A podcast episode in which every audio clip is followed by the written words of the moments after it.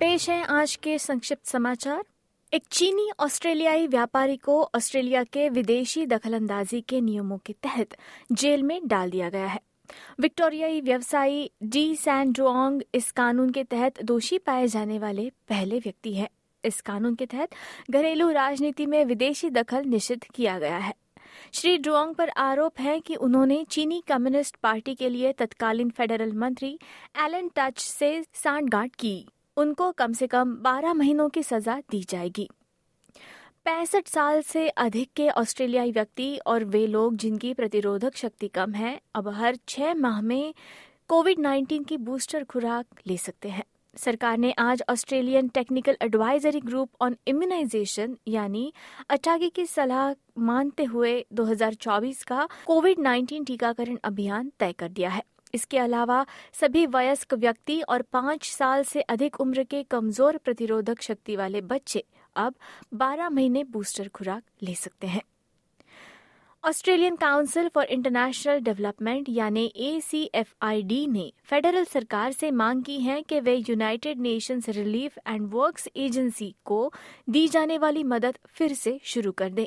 जब यूएनआरडब्ल्यूए के महानिदेशक ने यूएन जनरल असेंबली को पत्र लिखकर कहा कि अगर एजेंसी को दी जाने वाली अंतर्राष्ट्रीय सहायता फिर से शुरू नहीं होती तो बड़ा संकट आ जाएगा।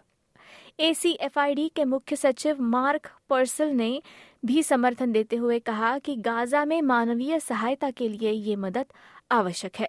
दूसरी ओर ऑस्ट्रेलियाई डेटिंग ऐप और सोशल मीडिया उपभोक्ताओं को बाल यौन शोषकों द्वारा निशाना बनाया जा रहा है। ऑस्ट्रेलियन इंस्टीट्यूट ऑफ़ क्रिमिनोलॉजी के हवाले से आया एक सर्वेक्षण ये दिखाता है कि कैसे लगभग दस हज़ार डेटिंग ऐप और वेबसाइट उपभोक्ताओं में से 12 प्रतिशत इस अपराध का निशाना बने।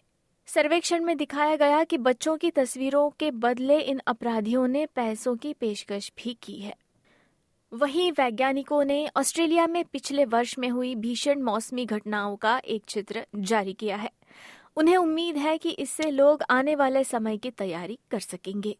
State of weather and climate extremes report 11 बड़ी प्राकृतिक आपदाओं के बारे में बात करती है, जिसमें तीन राज्यों में आई भीषण बाढ़। अंटार्कटिक से लुप्त होती बर्फ़ क्वींसलैंड में आया चक्रवाती तूफ़ान और विक्टोरिया में एक साथ आई बुशफायर और बाढ़ की आपदा शामिल है। ये भी पाया गया कि 2023 ऑस्ट्रेलिया का अब तक का आठवां सबसे गर्म साल था। अंतर्राष्ट्रीय समाचार में अमेरिकी सुप्रीम कोर्ट ने आज पूर्व राष्ट्रपति डोनाल्ड ट्रंप के उस दावे पर सुनवाई करने की हामी भर ली है, जहाँ कहा गया था कि श्री ट्रंप सजा से सुरक्षित है। 2020 के चुनाव के नतीजे पलटने की कोशिश के मामले में अब उन पर मुकदमा चलने में और भी देरी होगी। इसी के साथ राष्ट्रपति चुनाव में एक बार फिर दौड़ने की प्रक्रिया में उन पर आपराधिक मामले चलने में भी देरी होगी। अब अंत में खबर भारत से। भारत में राजस्थान सरकार के दो बच्चों के नियम पर सुप्रीम कोर्ट ने मुहर लगा दी है। सुप्रीम कोर्ट ने कहा कि दो से ज़्यादा बच्चे होने पर सरकारी नौकरी देने से इनकार करना गैर भेदभावपूर्ण है।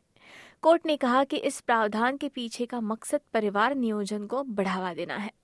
पंचायत चुनाव लड़ने के लिए भी इस तरह के नियम को सुप्रीम कोर्ट ने हरी झंडी दी थी। सुप्रीम कोर्ट ने कहा कि ये नियम पॉलिसी के दायरे में आता है। इसमें दखल देने की ज़रूरत नहीं है।